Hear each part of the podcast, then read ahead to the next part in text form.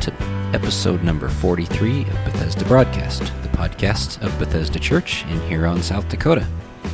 It's a new year, and Pastor Roy has decided to take a break from our series in John and do a series of messages to start out this new year called The Life God Blesses. Today, we are in Matthew chapter 5, looking at verses 3 and 4, and Pastor Roy will be talking about being a beggar and being broken. Here is Pastor Roy Burkin.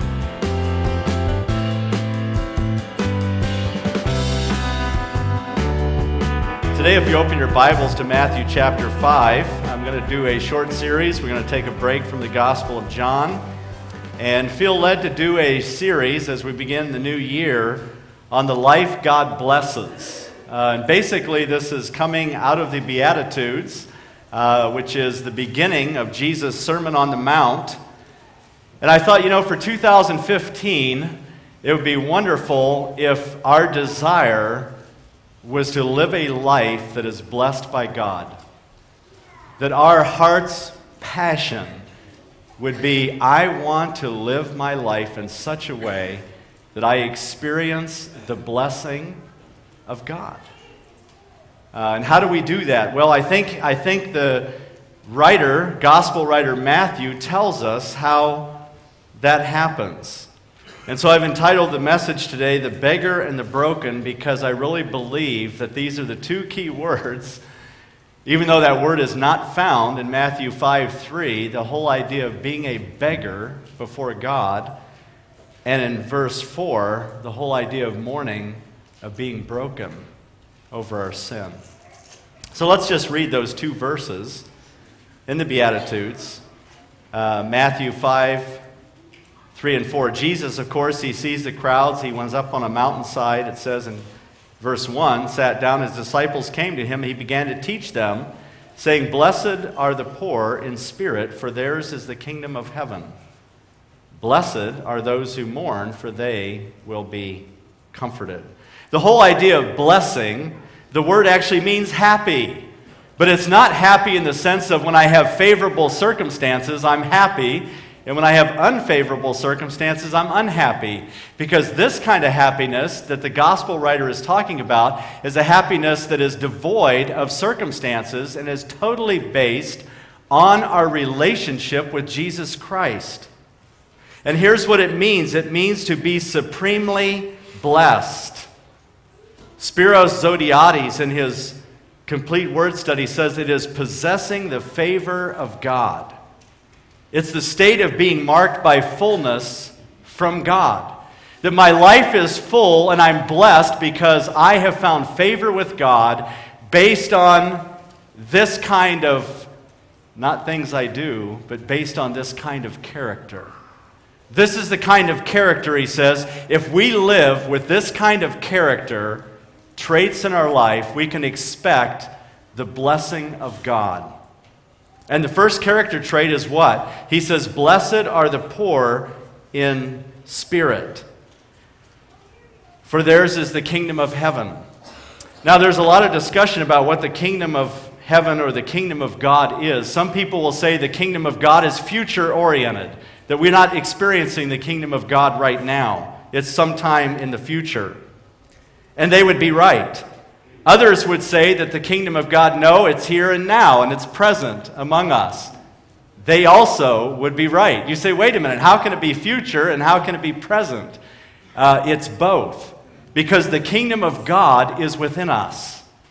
Jesus said when he came that the kingdom of God is here among you. The kingdom of God is within you. So, the church, when the church preaches God's truth and we behave according to the dictates of these Beatitudes, the kingdom of God is here. It is alive, it is active. But the kingdom of God is absent by and large in our world. It has not been fully established because not until every knee will bow and every tongue confess that Jesus Christ is Lord will the full manifestation of the kingdom of God be realized. And so D. Martyn Lloyd Jones says the kingdom of God is the reign of God or the reign of Christ. And Christ is reigning in every Christian. He reigns in the church when the church truly lives out the mandates of Scripture. The kingdom of God then has come. The kingdom of God is coming, and the kingdom of God is yet to come. Matthew is writing his gospel to Jews. The Jews misunderstand the kingdom of God and what it really was. You see, the Jews were looking for a materialistic kingdom. They were looking for a Messiah who would come and bring political deliverance from the Roman Empire. And that's not the kind of kingdom that Jesus brought.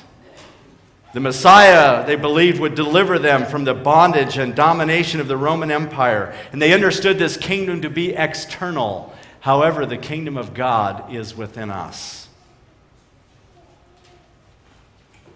It is something that guides the heart and the mind as well as the attitude and the outlook. Some people believe if they practice the Beatitudes or the Sermon on the Mount, they will become a Christian. Some people think, well, if I live according to the Sermon on the Mount, I will become a Christian. However, that is false. If you have an unregenerate heart, you cannot begin to practice the Beatitudes. It is only those who have been transformed by the power of God that can begin to live out the character that Jesus has laid out for us in this sermon. And these character traits are not ridiculous or impossible for the Christian. They are available and possible for us to live out. So, what is the first point I want to make this morning? The first point I would like to make is that my view of God determines my view of self. How I look at God determines how I look at myself. And this is why the world is so twisted up and mixed up because they don't see themselves for who they really are. Only the believer in Jesus Christ can really understand who we are before God because our view of God determines that. And so he says, Blessed are the poor in spirit, that the favor of God rests on people who recognize their poverty of spirit. What does he mean by poor here? Well, some people would think maybe married with children is poor. Well, there may be a reality to that. Or parents of college students are poor. Yes, that would probably be true too. Uh, someone once said that a father is a man who carries pictures where money used to be. I thought, boy, that's true. Uh, but here he's talking about there are two, a couple different words in the New Testament that talk about poor. The first word talks about being poor, where someone has a job, they have income, but they barely make ends meet. They eke out a living, they live from paycheck to paycheck, hand to mouth, but they make it. The kind of poverty that Matthew is talking about here, and the word poor used here, is someone who has no job, no income, no food, no means of survival. They live in abject poverty. And their only means of survival is that someone gives to them.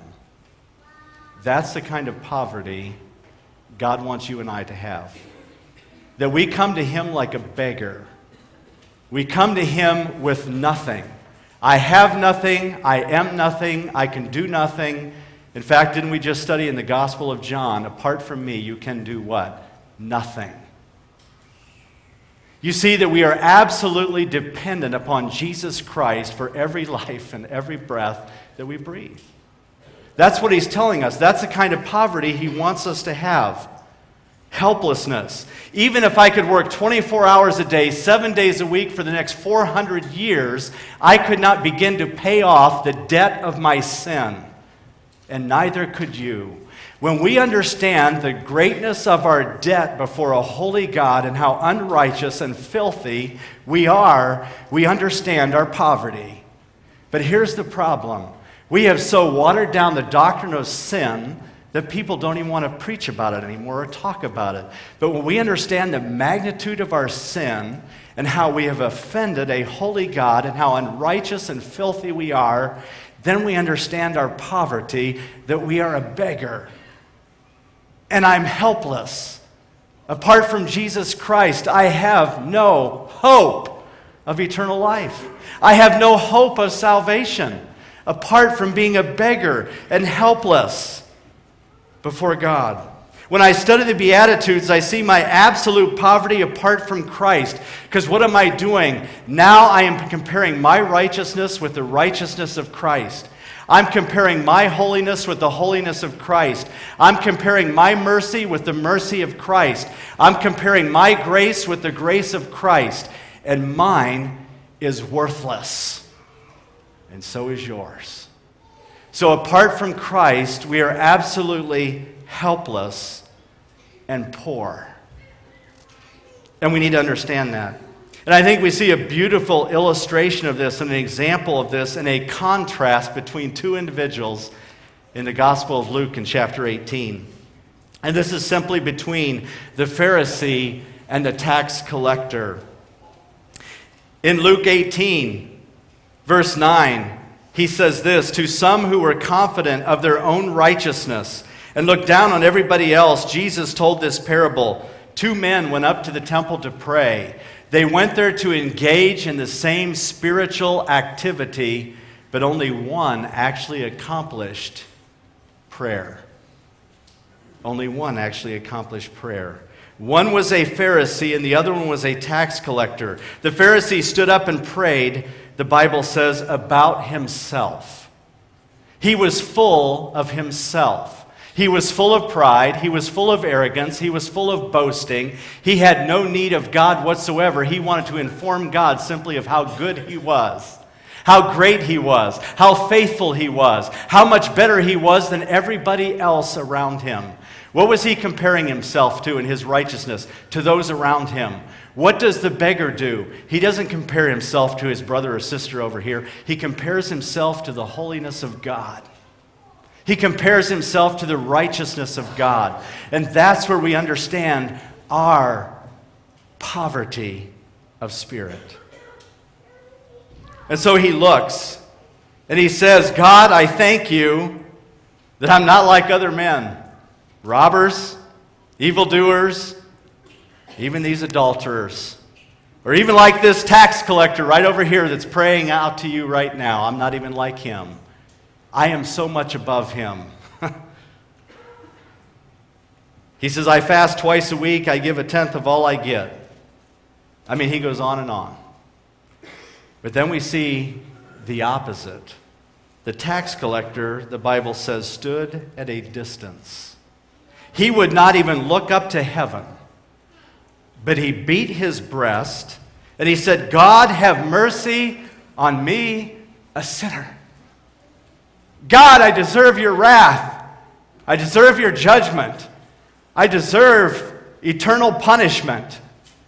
But you have made provision for forgiveness. You have made provision for deliverance from sin. Have mercy on me, a sinner. One touted their pride and their arrogance, and the other one said, I'm poor their absolute poverty before God. The Bible says in verse 14, I tell you that this man, rather than the other, went home justified before God. For everyone who exalts himself will be humbled, and he who humbles himself will be exalted. You see, the Pharisee was self reliant, he was self confident, he was self exalting, he was full of himself. And so is everyone who is apart from Christ. They are full of themselves. And isn't it interesting when you read about the prodigal son, when the Bible says he was out there and all his money was gone and he was sitting and eating what the pigs were eating, the Bible says when he came to himself, he realized. He realized what he was missing and that he needed to repent and turn to God. What I see in the tax collector is a sense of desperation. And Lorena didn't even realize that was one of the subpoints. But what was the song we sang? A crying out in desperation. We need a generation who is seeking after God, crying out in desperation. As we sang that this morning, you know what's going through my mind? How many people in the church are actually desperate for God? How many people are desperate for God. God, I want to see you move. I do want you to touch this generation. We are a sick nation. We need you to touch this generation. Oh, God. The tax collector realized he had nothing. He was nothing. He could do nothing. He needed everything. He cried out for mercy. I also see this in blind Bartimaeus. Blind Bartimaeus in Mark chapter 10, beginning in verse 46, Jesus comes to Jericho and there's a large crowd gathered around him. And as this blind Bartimaeus hears about Jesus coming through his town, here's what happens. He says he heard Jesus of Nazareth. He began to shout, Jesus, son of David, have mercy on me. Many rebuked him and told him to be quiet, but he shouted all the more, Son of David, have mercy on me. Jesus stopped and called him, and they called the blind man and said, Cheer up, get on your feet. Jesus wants to see you. I find it interesting that Jesus didn't go all the way to him, Jesus made the blind man come to him. Throwing his cloak aside, he jumped to his feet. He came to Jesus and he says, What do you want me to do for you? Jesus asked him. The blind man said, Rabbi, I want to see. Go, said Jesus, your faith has healed you. Immediately he received his sight, and what did he do? He followed Jesus along the road. Here's what I want you to see here.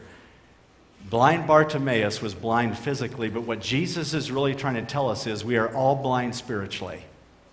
And the only touch that we can have is when we beggarly cry out to God for his mercy as a beggar as one who is broken over his sin, blinded by his sin, and he needs Jesus Christ, poor in spirit. Blind Bartimaeus received his sight. God, what, blessed are the poor in spirit. He was blessed because he recognized his poverty of spirit, and as he cried out, out of that desperation, God touched him and healed him. And what did he do? He, did, he didn't have someone to tell him, well, now you've got to follow Jesus. No, he wanted to follow Jesus. Why? Out of obligation? No, out of gratitude. See, this is how you can tell someone who has been touched through their poverty of spirit and God has healed them and brought salvation to them. We follow Jesus no longer out of obligation, it's out of gratitude. Absolute gratitude for what God has done for me and for what God has done for you. My view of God determines my view of self. We also see someone else crying out for mercy. It's interesting. We, we see the tax collector. What did he say? Have mercy on me, O God. What do we see blind Bartimaeus do? God, son of David, have mercy on me. We also see this in David with his great sin with Bathsheba. When he realized his immorality before God, what does he say in Psalm 51?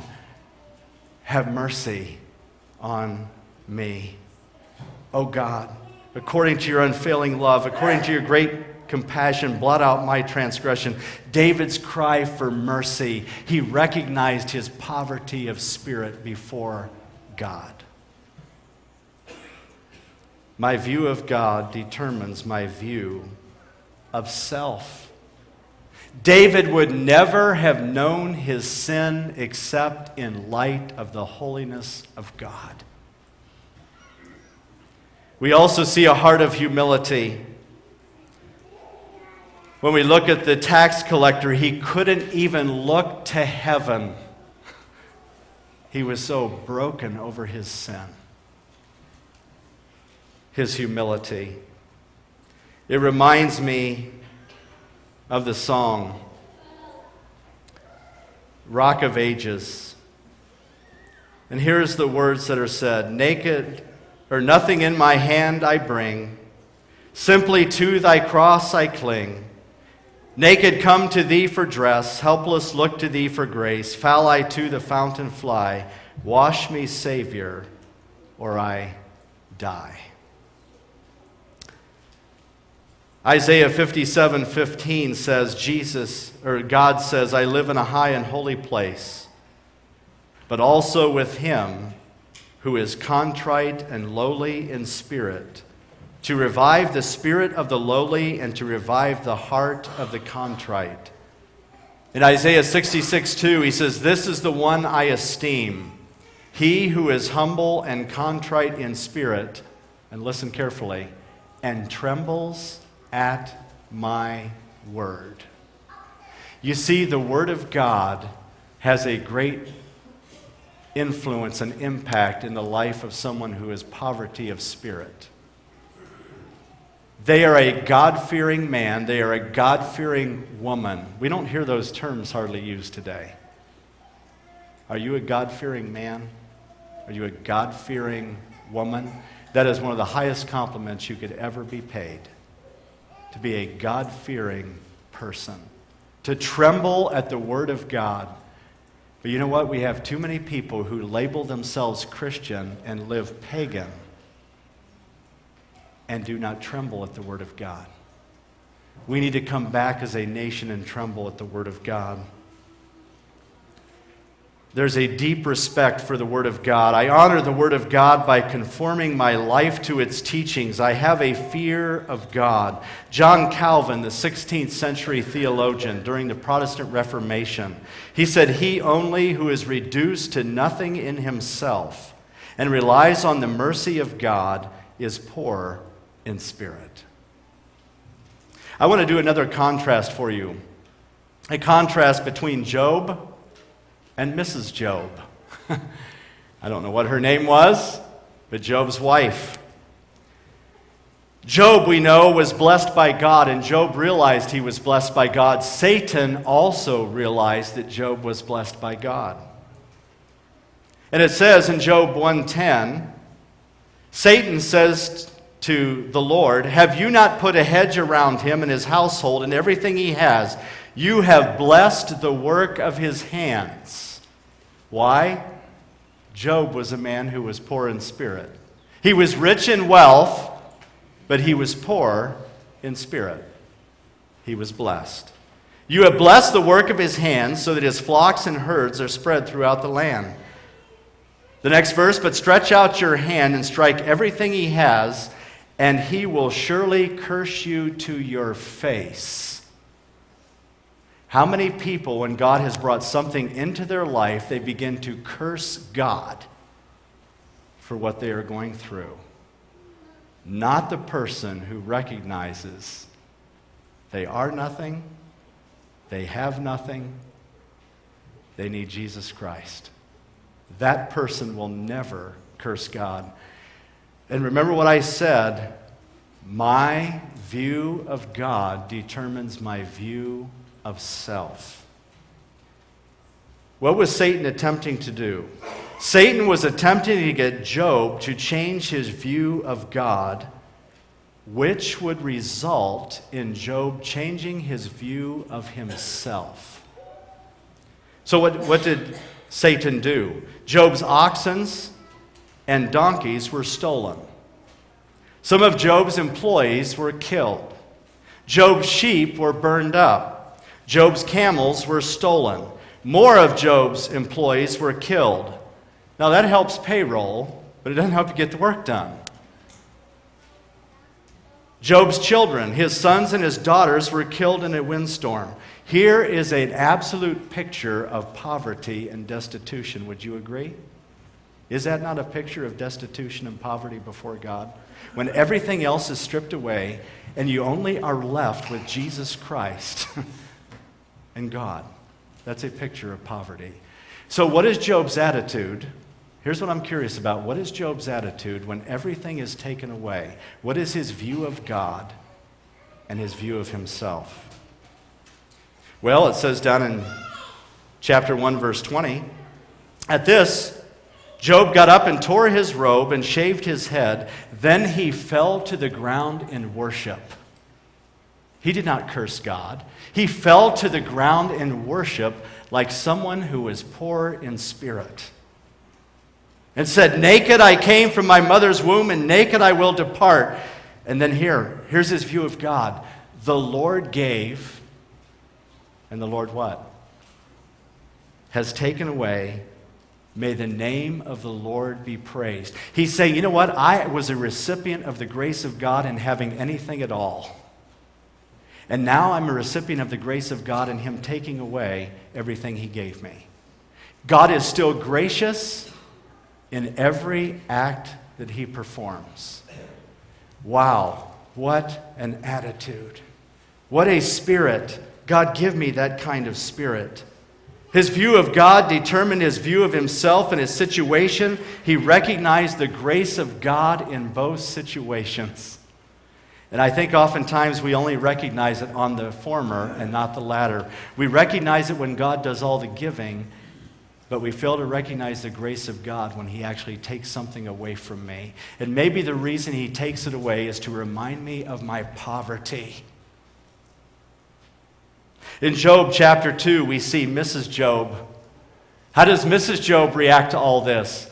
Well, now Satan comes and he says, You know what? He hasn't cursed you yet to your face, so now, how about skin for skin? Let me strike his health and his body and take away his health, and surely he will curse you to your face. He gives that one a try. And he said he still maintains his integrity. Satan says, Skin for skin. Satan replies, A man will give all he has for his own life, but stretch out your hand and strike his flesh and bones, and he will surely curse you to your face. What does it take in your life and my life to get us to curse God?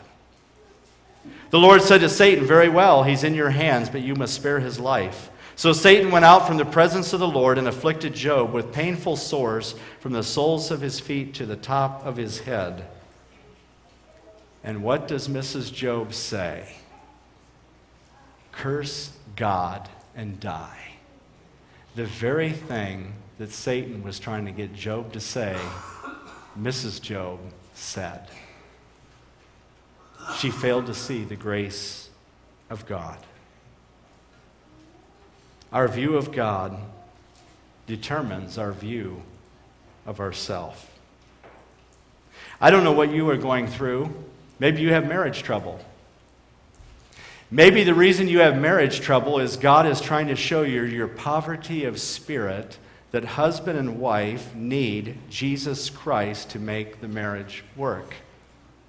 Maybe you have debt that is way over your head. You said, you know, if God would just drop $10,000 out of heaven and give me a check, man, things would be a whole lot better. But maybe the reason your debt is up to here is you have not recognized your poverty of spirit, and God has brought debt into your life to show you your poverty of spirit that you need Jesus Christ. maybe you're having a problem with a child. Maybe the reason you're having that problem with that child is so that you, as parents, realize you need to be poor in spirit and you need the grace and mercy of God to know how to parent that child. Poverty of spirit. The day the church of Jesus Christ begins to recognize our poverty of spirit is the day the church will begin to experience revival. I believe that with all my heart. The reason I believe the church in America has not experienced revival is we have not understood our poverty. And you know, there's actually a warning, or not a warning, but an example. Let me just read it for you real quick. We won't have time to elaborate on this. But in Revelation chapter 3, there are churches that letters were written to the churches. And here's what it says about the church in Laodicea. He says in verse 17, You say, I am rich. I have acquired wealth and do not need a thing. That to me is an example of the church in America. The church in America is rich and wealthy, and we don't need a thing.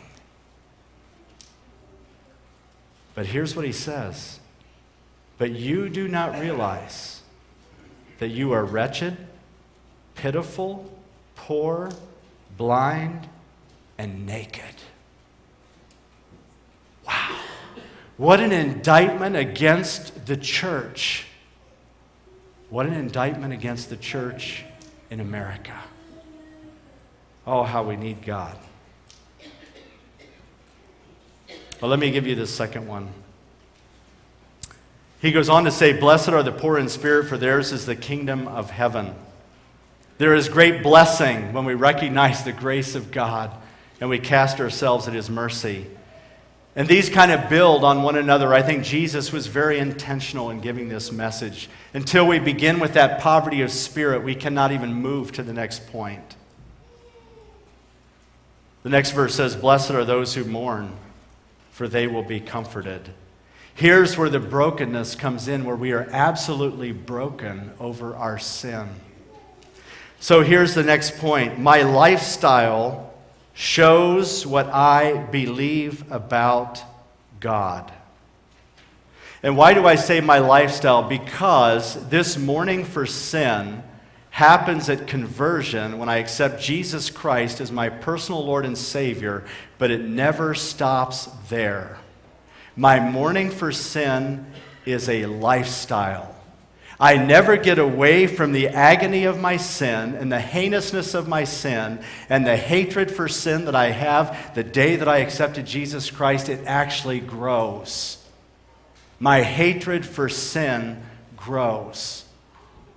And therefore, it is a lifestyle. That I have a lifestyle of hatred for sin. I mourn. I grieve over personal sin. I grieve over corporate sin. I grieve over sin in my community. I grieve over sin in my nation. I grieve over the leadership of our nation because the leadership of our nation is making decisions that are not biblical and they're making decisions that are culturally popular. But those culturally popular decisions are in the face of God. Great offense. We have committed over 50 million abortions in this country, and we don't even bat an eye anymore about abortion because it happens every day. But we should be grieving over the sin of abortion. Absolutely broken as a country and as a nation.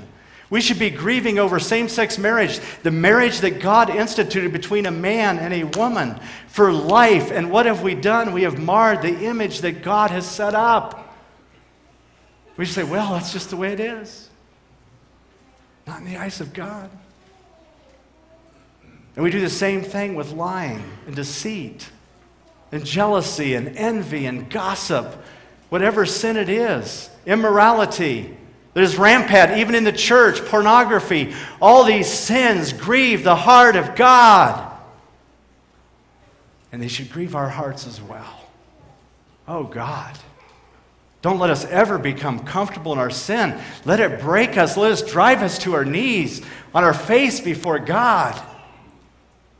If we're going to experience the blessing of God rather than a curse, a sense of brokenness over sin. It grieves my heart whenever I do something that is contrary to God's truth. I grieve over people who do that which is right in their own eyes and seemingly have no regard or consideration for what God says about a particular subject. I think we see this in Isaiah, in Isaiah chapter 6. Isaiah is before the presence of God. And it says, In the year that King Uzziah died, I saw the Lord seated on a throne, high and exalted, and the train of his robe filled the temple. Above him were seraphs, each with six wings. With two wings, they covered their faces. They couldn't even look at the glory of God. With two, they covered their feet. With two, they were flying. They were calling to one another, Holy, holy, holy is the Lord Almighty. The whole earth is full of his glory. At the sound of their voices, the doorpost and threshold shook, and the temple was filled with smoke. We can't begin to understand what he was feeling and sensing in that place. And here's what he says when he sees the presence and the glory of God Woe is me! For I am a man of unclean lips, I am ruined. And I live among a people of unclean lips, and my eyes have seen the King, the Lord Almighty. You see, his view of God changed his view of himself. His view of God changed his view of his people. We have a fresh view and glimpse of God. One commentator suggests that religion, according to the Bible, is neither a set of intellectual convictions nor a bundle of emotional feelings, but a compound of both, the former giving birth to the latter. It touches me not only intellectually, it touches me emotionally. There are so many people who come to the scripture and they only come to it intellectually. And they can argue and debate the Bible, but it never touches their heart. And that's the whole point. C.S. Lewis once wrote of this experience. He said, Whenever we find that our religious life is making us feel that we are good above all, that we are better than someone else, he says, I think we may be sure that we are being acted on not by God, but by the devil. The real test of being in the presence of God is that you either forget about yourself altogether or you see yourself as a small, dirty object. It is to better to forget about yourself altogether. You see, the way to a jubilant heart is through tears. What does he say? Blessed are they who mourn, for they will be comforted. If you mourn, if you repent and confess your sin before God, God brings in comfort. He takes away the burden of sin, and that burden of sin is lifted at Calvary. And when that burden of sin is lifted, it brings joy to the heart. And that's why the psalmist David said, Create in me a clean heart, O God. Restore to me the joy of your salvation once he repented of his sin. He could experience that joy. Comfort and blessing comes when we confess our sin. In Psalm 32, the psalmist David says, Blessed is he whose transgressions are forgiven, whose sins are covered. Blessed is the man whose sin the Lord does not count against him, and in whose spirit there is no deceit. And here's what it says in verse 11 of that same chapter Rejoice in the Lord and be glad, you righteous. Sing, all you who are upright in heart. When you have been forgiven of all your sin, remember how big that debt was? that we could never erase, that we could never repay, that we could never earn or deserve. It's been erased from time and eternity. Praise God. You're blessed to be forgiven, to be cleansed, to be in a reconciled relationship with a holy God. Wow. Blessing comes. The Bible says in Psalm 34:18, the Lord is close to the brokenhearted and saves those who are crushed in spirit. Psalm 51 17, the sacrifices of God are a broken spirit, a broken and contrite heart, O God, you will not despise. But you know, before God can bless us, sometimes He has to break us. He has to break us before He can bless us. We have to be broken over our sin. A good example of that is in Daniel chapter 4. We see Nebuchadnezzar, who was the king who had risen to power, and God had blessed Nebuchadnezzar in his leadership. And it says, 12 months later, as the king was walking on the roof of the royal palace of Babylon, he said, Is this not the great Babylon I have built as the royal residence by my mighty power? And for the glory of my majesty. He exalted himself. The words were still on his lips when a voice from heaven came This is what is decreed for you, King Nebuchadnezzar. Your royal authority has been taken from you. You will be driven away from people and will live with the wild animals. You will eat grass like cattle. Seven times will pass by you until you acknowledge that the Most High is sovereign over the kingdoms of men and gives them to anyone he wishes. And he did. He lived like an animal. God broke him before he blessed him. He was driven away from people. He ate grass like cattle. His body was drenched with the dew of heaven. His hair grew like the feathers of an eagle, his nails like the claws of a bird. But at the end of that time, after God broke him, he says, I, Nebuchadnezzar, raised my eyes toward heaven. and my sanity was restored. Then I praised the Most High. I honored and glorified him who lives forever. His dominion is an eternal dominion. His kingdom endures from generation to generation. All the peoples of the earth are regarded as nothing. And later on in verse 37, he says, Now I, Nebuchadnezzar, praise and exalt and glorify the King of heaven, because everything he does is right and all his ways are just, and those who walk in pride he is able to humble. His view of God determined his view of self. And so it is in our lives. And that is why it is absolutely essential that you and I keep ourselves in this book. The more I'm in this, the more I'm here, the more I realize my poverty before God. The greater the magnitude of my sin, the greater my grief over sin, the more of a beggar I feel, and the more broken I become because of this book. Let's stand for a word of prayer.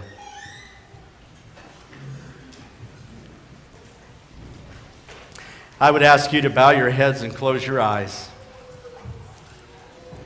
This is the first Sunday of 2015. What kind of year are you anticipating?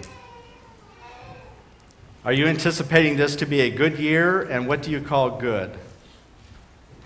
I call a good year to be the life that God blesses, the year that God blesses.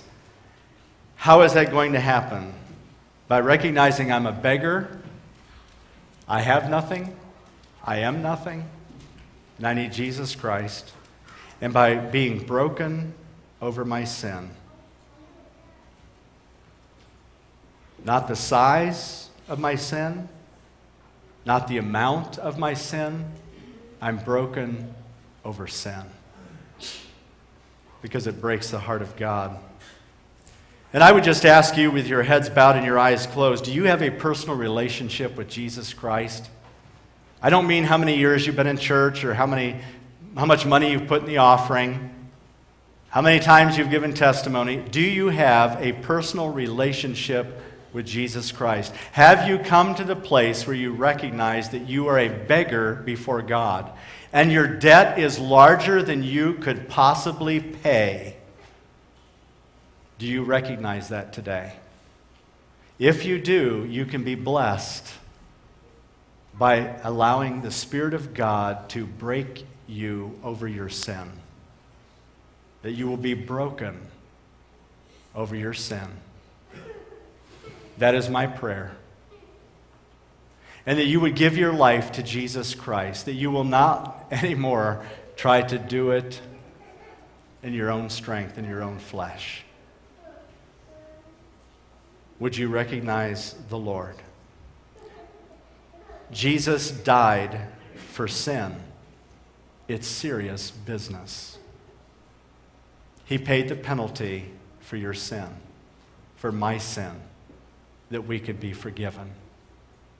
And oh, my prayer for Bethesda Church, my prayer for the church of Jesus Christ is that we would be beggars and broken before God so that we can experience the blessing of God and the grace of God.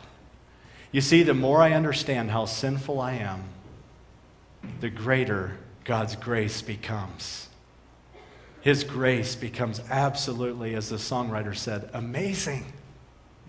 It's amazing grace. How sweet the sound. It saved a wretch like me. I once was lost, but now I'm found, was blind, but now I see.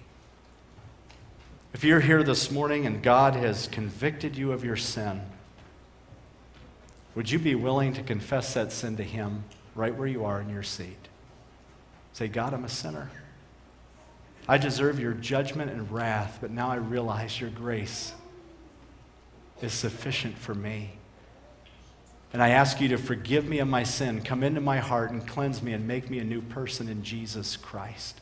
Would you pray that prayer to God and mean it in your heart? If you do, you will be like blind Bartimaeus. The mercy of God will have been extended to you, and you will follow Jesus. As a result, out of gratitude, God help us. If you have questions about your relationship with God, I'll be shaking hands at the back door. Please wait and speak to myself or someone about your eternal soul. We are here to minister to you. I would love to talk with you. Let's pray.